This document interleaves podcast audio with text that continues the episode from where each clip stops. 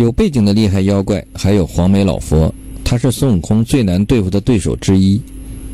以香来描绘似妖非妖的地方不止一处，有两处，另一处是黄眉的小雷音寺。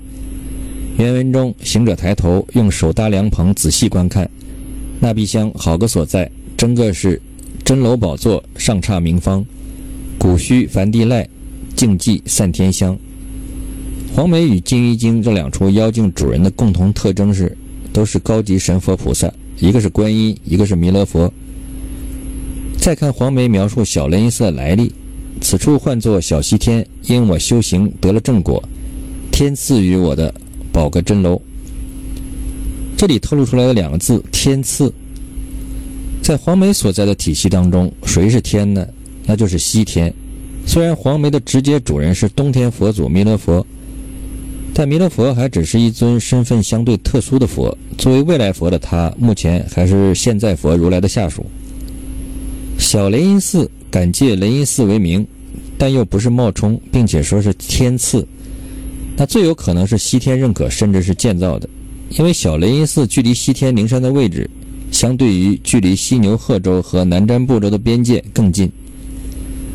如果是纯属黄梅自行伪造，为何不远离西天？岂不是更加安全，更不容易被发现吗？天下有四大部洲，何苦偏偏伪造在西天西牛贺州，并且还是靠灵山的一侧呢？但是有个比较不在理的现象是，黄梅的级别只是一个随从，虽然是比较高级神佛的徒儿，但也不至于专门给他造一座寺庙，并且是以小雷音寺命名。那么最大的可能就是小雷音寺本应该是给弥勒佛造的一座寺庙，只是弥勒佛习惯于常年居住于冬天，而黄梅趁机将其据为己有。黄梅的理想比其他妖精要高得多。他不是要简简单单吃个能长生的唐僧肉，他要自己去取经，并且是和现在的取经队伍比试过后，如果自己赢了，则当前的师徒四人将取经资格让给他。他可是要让原来的取经队伍心服口服地把取经资格让给他，算来也算是取之有道了。见第六十五回，妖邪假设小雷音。四众皆遭大恶难。黄梅说道：“我名乃是黄梅老佛，这里人不知，但称我为黄梅大王、黄梅爷爷。一向久知你往西去，有些手段，故此设相显能诱你师傅进来，要和你打个赌赛。如若斗得过我，饶你师徒，让汝等成个正果；如若不能，将汝等打死，等我去见如来取经，果正中华也。”这里透露出一个十分重要的信息，就是黄眉老怪一向久知取经之事，因此早就准备和取经一行人较量。如果斗不过他，则将取经一行人都打死，自己去见如来成正果。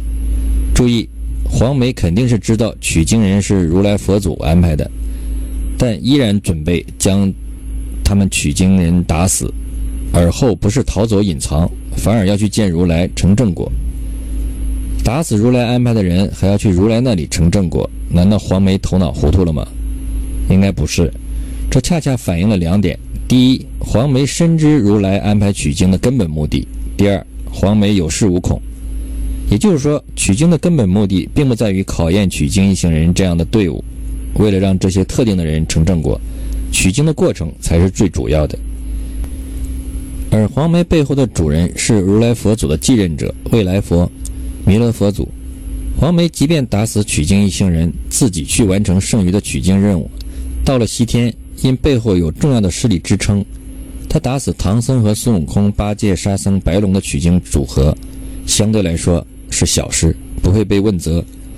毕竟取经的最主要目标完成了，并且最终上位和巩固的是自己的主人的一方势力。这黄梅还真是最特别的妖怪之一。另外。小雷音寺黄梅一节充满了人体生殖器官系统的隐喻，如其兵器为男性生殖器官，法宝金挠和人种袋为女性生殖器官，所以这一节在书中的位置与同样隐喻附近人体部位的荆棘岭和西市同相邻。《西游记》就这样将看似不相干的情节内容形成了一个有机的近似人体的整体。